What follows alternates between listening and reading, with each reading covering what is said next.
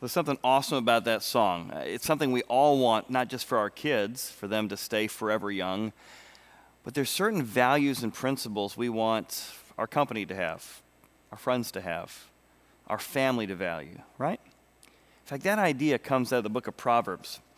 The book of Proverbs it gives us a really clear strategy on how to mentor, how to lead, how to parent, how to train people according to their arc. It says in Proverbs 22, verse 8 Train up a child in the way he should go, and when he is old, he will not depart from it. There was a uh, mother who just returned from a conference. And the conference was got female empowerment and had a lot of C suite level folks there. She came home to talk to her daughter after the business trip, and she said, Honey, what do you want to be when you grow up? And her daughter thought for a moment and said, I want to be a nurse. Her mom said, Well, well, that's fine, but you could be anything you want. You could be a, a CEO, you could own your own company, you could be a lawyer, you could be a surgeon. Her daughter's like, I can be anything I want? Mom's like, Yes. Her daughter's like, Then I want to be a horse. Not exactly what I had in mind, right? It's amazing how, as a parent, we have these ideas of what we want for our kids, and they're usually good things. But the Bible here is speaking about a way to train not just children, it applies to parenting, but how to train anyone and how to mentor and develop people according to their arc. So, today in our series Shape, where we're setting up new patterns for family and business, let's look at three lessons of the arc that can apply to us as we're trying to shape and develop and persuade the people around us. Now, the first one is to dedicate yourself to the arc. What do I mean by that? Dedicate yourself, and the word dedicate is really key here to understanding the word train. He says, train up a child in the way they should go. But don't just think of child, just think of anyone you influence. You're supposed to train them. And the word train is the Hebrew word chanach, which is where we get the idea of Hanukkah. It's the root word. To Hanukkah yourself is to dedicate yourself to a way, a method, and a person. As a leader, as a persuader, as a parent, God wants you to dedicate or hanak yourself to knowing that person personally and to dedicating yourself to putting them on the proper way. Now, what does it mean when he says the way? Well, look at it. Train up a child in the way he should go. Now, the, way, the word way here is very interesting because the way comes from a, an Arabic word that means according to their bent. We'll get into that in a moment. But also, the idea comes from to developing a taste for something. It's the idea of a mouth in the Arabic uh, background to this word. Your mouth. What do you mean, their mouth? Well, when mothers were trying to develop a taste for their children, they would put these sweet dates in their mouth so they would develop a, a taste for the sweetness. The same idea here is as a parent, as a leader, you're trying to develop a taste for your values, a taste for wisdom, not a taste for foolishness. The Bible uses the word way to say develop a, a taste for the way of righteousness, not a taste for the way of wickedness, the way of envy, or the way of adultery. There's a way that seems right to you, but leads to destruction. So, as a mentor, as a leader, we want to get to know the people we influence and dedicate ourselves to developing a taste for what matters in their life. That's the idea here, shanach. And the word way can refer to both the person or the path. In other words, when I follow a path or a way of righteousness, I become a person of righteousness. When I follow the path of gossip, I become a gossip. So it refers to both dedicating yourself to knowing the people you lead and influence intimately so that you can dedicate yourself to helping them developing a taste for what matters, the choices they make, so they can become the best version of themselves. Now, there's a parable about this which I love. The parable you may have heard before, it's kind of well traveled, but it's the story of a school. And in this school is an eagle, a squirrel, and a duck. And they're all required to take flying lessons, climbing lessons, and swimming lessons. Well, as you can imagine, the, the eagle is amazing at flying class, but he doesn't do real well at swimming. The duck, on the other hand, my goodness, he is fantastic with those web feet at swimming, but try to climb a tree? Oh my goodness. He ends up spending less and less time doing what he loves and is good at in swimming school because he's doing all that extra work in climbing school. And he can fly, but not like the eagle. Now, the squirrel, he's got serious problems. And you see that squirrel at like a climbing class? Wow, boom, boom, boom, boom. He's up and down the tree. You throw that same squirrel at swimming class, he is spending all his extra time in swimming school. And don't get me started on how poorly he's doing at flying school. And the parable's idea here is something that in corporate America we refer to as leveraging your strengths. What if you dedicated yourself to the kids in your life? Your son and daughter are different. Your two sons are differently. Instead of making a squirrel learn how to fly or a duck learn how to climb, what would it look like to individually hanak ourselves to so know our employees, what motivates them, what's bothering them, what's going on in their personal life, that we know how to encourage and to affirm and to bring out the best of them because we are dedicated to knowing them personally and leading and guiding them into the way of wisdom. How do we leverage the strengths of those who've been entrusted to us? That's the idea of being dedicated to the arc. Now, what's the second aspect? Well, the second aspect of the arc is not just dedicating yourself to the arc, but learning how to adjust your parenting, adjust your leading, adjust your managing. You're going to adjust your arc, your approach, to your followers' arc. I'm going to adjust what I do to what the person I'm leading needs. That's why Christianity, from the Old Testament to the New, is a call to selflessness. I, as a leader, am here to serve you. I have my preferences, but I'm going to adjust my arc or my approach to what works best for you and how we can both serve the ultimate goal of God, uh, the company, or the values of our family. Now, how does he get at this here? It's very interesting. Train up a child, dedicate yourself in a way. And here's where this idea comes from of the child or the follower's arc. This phrase, in the way, has two meanings in the Hebrew idiom. One is it's the mouth, right? I already talked about the mouth to develop a taste of that you need to dedicate yourself to understanding the individual tastes and preferences or the arc. Think of a bow and arrow. The idea here in Hebrew is that certain bows are bent in a certain way. And when you understand your employees are bent or bowed in a certain way, you adjust your approach to them. What do I mean by that? You might have somebody who's really, really needs details to get their job done. Somebody else would drive them crazy, like they like general principles they can apply. So one of them is bent in one direction toward details, the other is bent toward general principles.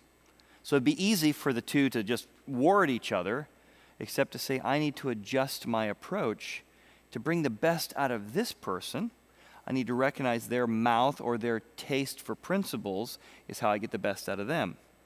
This person, I need more detailed assignments. So, you as a leader engage in strategic leadership and adjust your approach and style to the people around you. That's what he's getting at here. So train up a child in the way, the derek, they are to go, to their taste, to their bent, to the arc of how they were created. Now, that word way is used several times in the Bible to show that there's a distinction. There are different bends, there are different ways, there are different preferences of the people that we influence. In fact, later in Proverbs, he references this to talk about the way of a snake, right? Or the way of a ship. That's a different way. Or the way of a man with a woman. There are three things which are too wonderful for me, Solomon says. Yes, four things I just can't understand. Number one, the way of an eagle in the air. Wow. When I see an eagle in the air, like whew, soaring into the heavens, there's something about that that's magical, something about that that's amazing. Look at how that thing flies. An eagle is designed with a certain way, a certain approach. And you don't train an eagle like you might train a duck. Second thing, though, is the way of a serpent on a rock. It's amazing how that thing slithers and moves. It's designed in a certain way. And if I want to get the best out of a snake, I don't train it like I train the eagle. The way of a ship in the midst of a sea, how it navigates itself and captures the wind. And the wind can blow in the same direction it's going because of how it captured it against the, the physics of the rudder. And he mentions the way of a man with a virgin something mystical and magical about love and about making love and how God designed that. And you wouldn't apply one to the other, would you? No. You would adjust your approach with a snake and a ship and a bedroom. Each environment would require you to adjust your approach. That's the idea he's getting at. So how about for you? Have you been banging your head against the wall with an employee? or your boss or a board member? Have you been banging your head into a circumstance where you've refused to adjust your approach and you're demanding that your kids change their approach? Might this be a call from God to change your arc to adjust to the other person's arc? I ran into this recently. I was talking to a friend who was very frustrated at his company.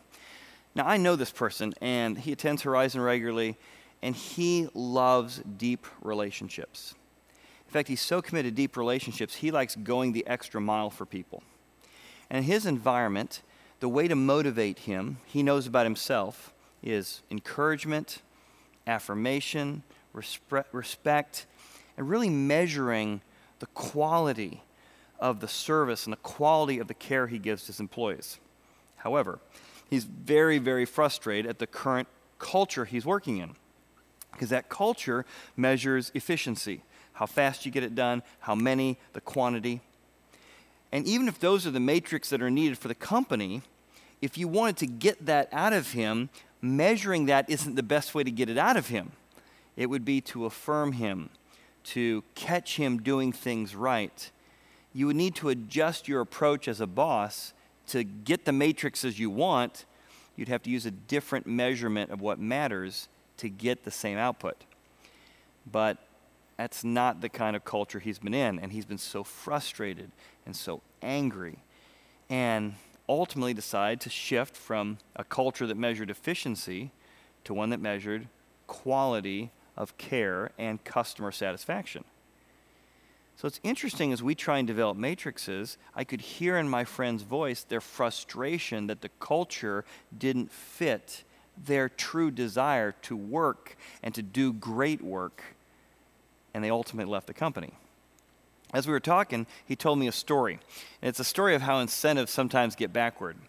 It's what historically is known as the Cobra effect. The British Empire had a problem with cobras in India. So they want to get rid of all the cobras. So he's telling me this story to explain kind of what happened with his company, and it made so much sense. I had never heard of the cobra effect. They decided to pay people to kill cobras, figuring they'll decrease the cobras in India and make it safer for folks by incentivizing the killing of deadly cobras. Well, sure enough, everybody's killing off these cobras, and they bring them into the government who's paying them for all their cobras. Well, pretty soon, some very entrepreneurial uh, folks in India realized you know what? If we're getting paid for cobras, we should start raising cobras. So they start raising bins of cobras. And all of a sudden, there's these little cobra petting stores all over India, and they would raise them, breed them, and then bring them to the government and get paid for each one of them. And so, what was intended to incentivize less cobras ended up resulting in more cobras. Well, then the government decided to stop incentivizing the cobras. They said, no more money for cobras. So all of these pet stores serving cobras suddenly released all of their cobras into the wild, and the cobra population of India went skyrocketing. So that's the idea here is that we need to be leaders and parents who try and tie into dedicating ourselves to know the people we serve and persuade and understand how to tap into the bend of the bow. They're internal motivators, because external motivators, while good and important, sometimes suffer from the Cobra effect. There's an old Russian concept of this that there was a Russian nail factory.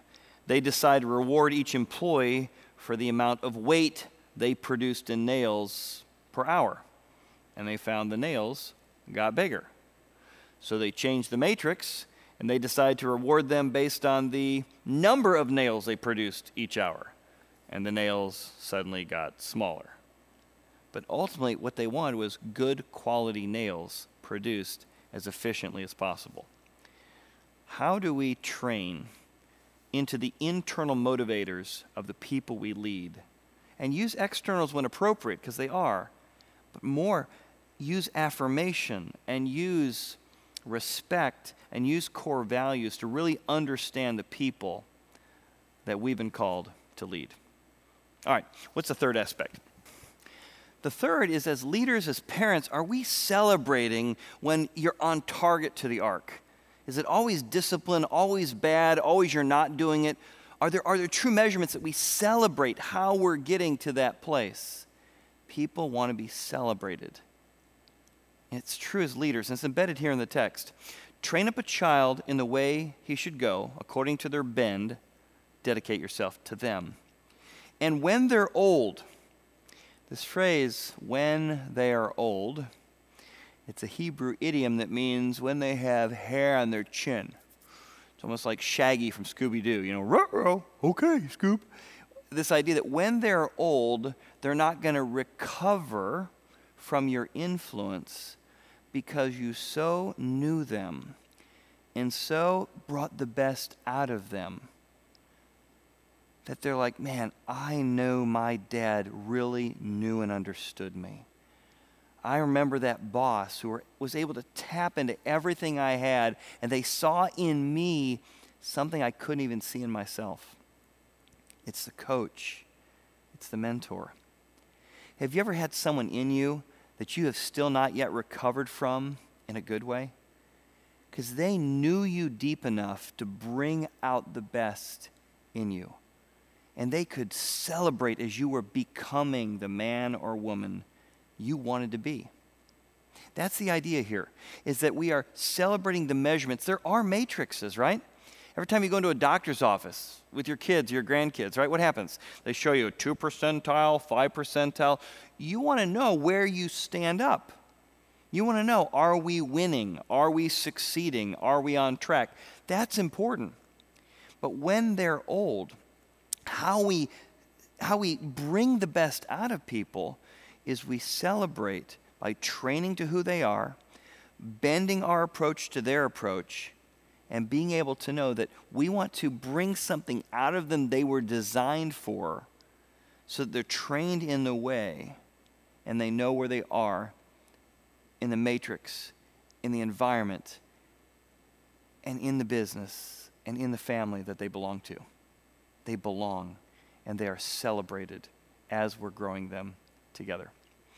We had one of those uh, on the wall at our house. We had a ruler that my dad kind of posted up on the wall, and so we'd go up and every year, you know, you'd measure where you are, where you're going.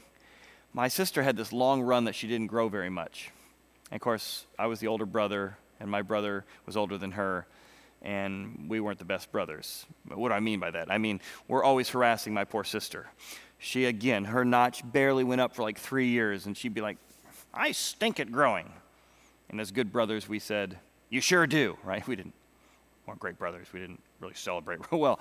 But the idea was everyone wants to know that they're growing, that they're making progress. But also, some people progress slower or differently. And the, the hair on your lip moment is that somebody knew how to use the different seasons in life to bring the best out of you. So, what is it we're celebrating? What is it we should be measuring as parents? What are the spiritual tools? What are the employing tools?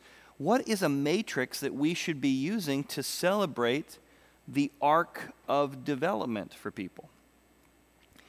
Well, the rest of Proverbs 22 gives us categories of exactly what we should be celebrating and measuring and training toward. The first is we need to train each other on how to work hard and find success. Right? The Bible is pro work and pro success. One of the things it wants us to do as parents is to teach our kids how to work hard and be the best successful version of the bend God's given them. Here's what it says in Proverbs 22 The rich rules over the poor. And it's not demonizing the rich. Our culture today does a lot of that. It's saying when you're successful, you actually have a lot more uh, uh, opportunities, you have a lot more influence, you have a lot more options. So let's teach each other how to work hard, to have influence, to have options, because the rich, those with money and influence, have opportunities that the poor don't. So let's teach people how to be successful. That's in verse 7. Then he goes on to say, we need to teach people how to handle money and how to handle debt. No matter what age you are, no matter what department you're dealing with, people need to learn that their expenses can't be more than the income they have coming in, right? Handling money. The borrower, this is chapter 22, verse 7, the borrower is servant to the lender. You need to be careful on how you handle debt. That's one of the things we train people in. Three, he who sows iniquity, wrongdoing, will reap sorrow. There's a connection here between what you do and what you experience. Right? This is what we might call consequences. We need to train our kids, we need to train our employees. He who makes the pain needs to feel the pain. There's consequences to your action. And when you train in that, no matter what your bend is, you need to realize there's a consequence, cause effect relationship to life that you're going to have to wrestle with to live life successfully, right? Experiencing the consequences of our actions. And as our kids or as our employees are, are working together, they learn best when they experience consequences of their actions. And we celebrate when people, wow, I learned a lot from that. That was really tough. I didn't like that. Whew, not going to do that again. Next, learn how to manage your anger, emotional self control, ability to be in a situation you don't like and handle it appropriately is something we need to be trained and be training in. The rod of the anger will fail. Blowing up, losing your temper, always thinking it's about you is not going to lead you to success. So, again, think of these arcs. Are we training our kids in money? In success, in the, the, the connection between action and reaction, cause and effect? And are we helping them know how to deal with their anger and their emotions when they face disappointment? That's what he's getting at here. Then, lastly, in chapter 22, verse 9, he says, Are we teaching those around us how to prioritize generosity and how to prioritize serving?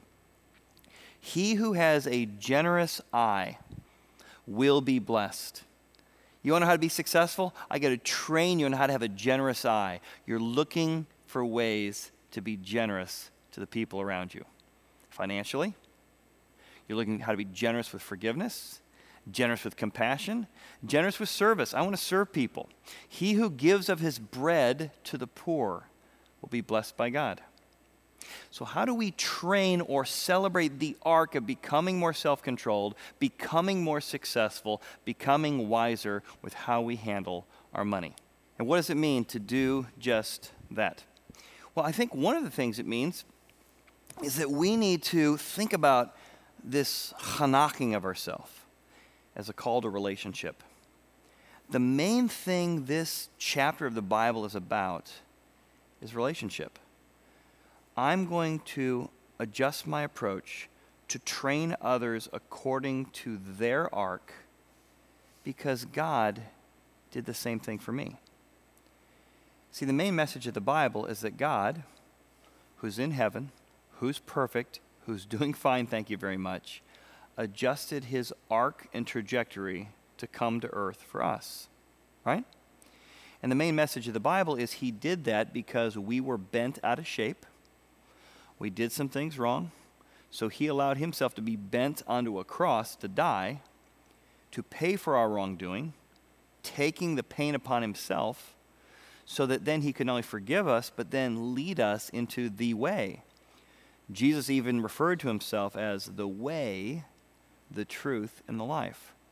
He wants to be your forgiver, but also your leader, your mentor, your CEO. And he led 12 men, or his disciples, who were very, very different.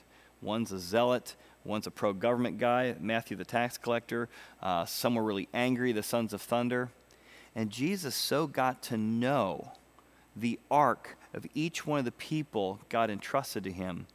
He used 12 fishermen to turn the world upside down.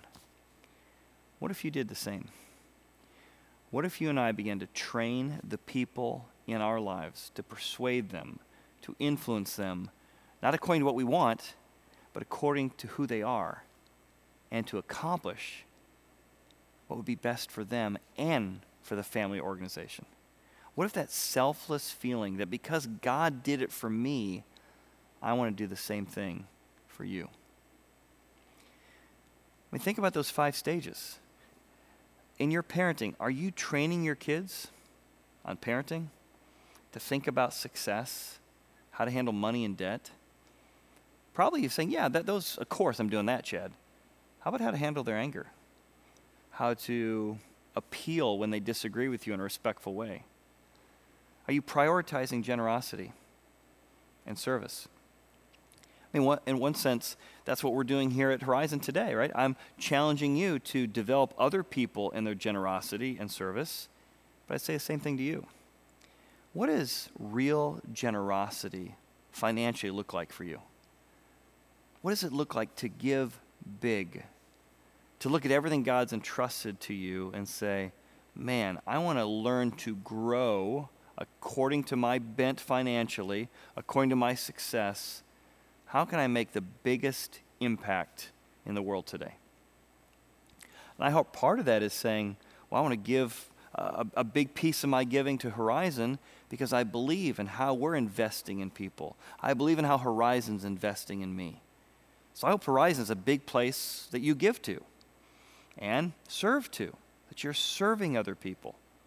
In fact, maybe during this, this COVID time, we're offering so many different types of services online services, service on Sundays at 9:15 and 10:45 in the tent. Maybe God will prompt you to serve. In fact, many people are high risk, so we have needs for people to run cameras to be able to continue to offer our service. And you might raise your hand and say, "I'd like to learn to do that." If that's a way I can be of service. Others you might say, "No, but uh, if you have financial needs during this time, I'd love to be part of giving to that. I want to grow in my generosity. Others of you might say, you know what? Uh, what's going on that's coming up next? And starting next weekend on the 16th, the student ministry is going to start launching their services on Sundays at 9:15 and 10:45. Hey, I don't know who's coming back or who can serve. I'll raise my hand and be willing to jump in if that would be helpful. But what does it look like for you to grow into the best version of what God has for you. Right? That's what God's challenging us to do to live selfless lives that are increasingly on curve to become who God wants us to be. I remember I had a mentor who was teaching me one time. I was doing my first budget proposal. It was a big purchase for the first company I worked for. And he said, Chad, and it was a nonprofit church, he said, you need to realize you need to adjust the approach of your financial um, proposal to think through three lenses. I said, well, what do you mean? He says, some people think of the church as a cause. Are we making a difference? The cause. Some people think of it as community. What kind of relationships are going on here, and are those relationships growing? Another lens people see the church through is that of a corporation. Is this the best use of money? Could we have spent it in a better way? I said, okay, the three C's community, cause, and corporation. He said, yes, and you're going to have board members or bosses who think through those different lenses. So as I went to put this proposal together to buy this new video equipment, you know, many, many years ago, I remember thinking through those three lenses, adjusting the arc of my proposal to the board. Here's how these tools will help us as the cause of our mission comfortably connecting people to God through the Bible and a community of growing Christ followers. Here's what that cause looks like, and this will advance the cause. Then I had another portion. Here's the community this will involve the volunteer teams that will develop on cameras, the ways in which we will be able to connect directly to people who travel a lot will be able to connect with one another. There's a community aspect that this will offer. And here's the dollars and cents. Here's other projects we've looked at here's the best bang for the buck and why this project seems like the best tool for what we're doing. It was such helpful feedback from that mentor of mine to think about putting a budget proposal together, to think about the people reading it might have a particular bent, a community bent, a corporate bent, a cause bent. How could I adjust my approach to those I was under authority under? So I hope this has been helpful today for you to think about your bent your followers' bents, and what it looks like to live a life of service and generosity to others. Let's pray together. Father, thank you for your incredible generosity to us. Thank you for your wise wisdom on how to live life and teach us how to be successful in everything we do as we follow your way. In Jesus' name, amen.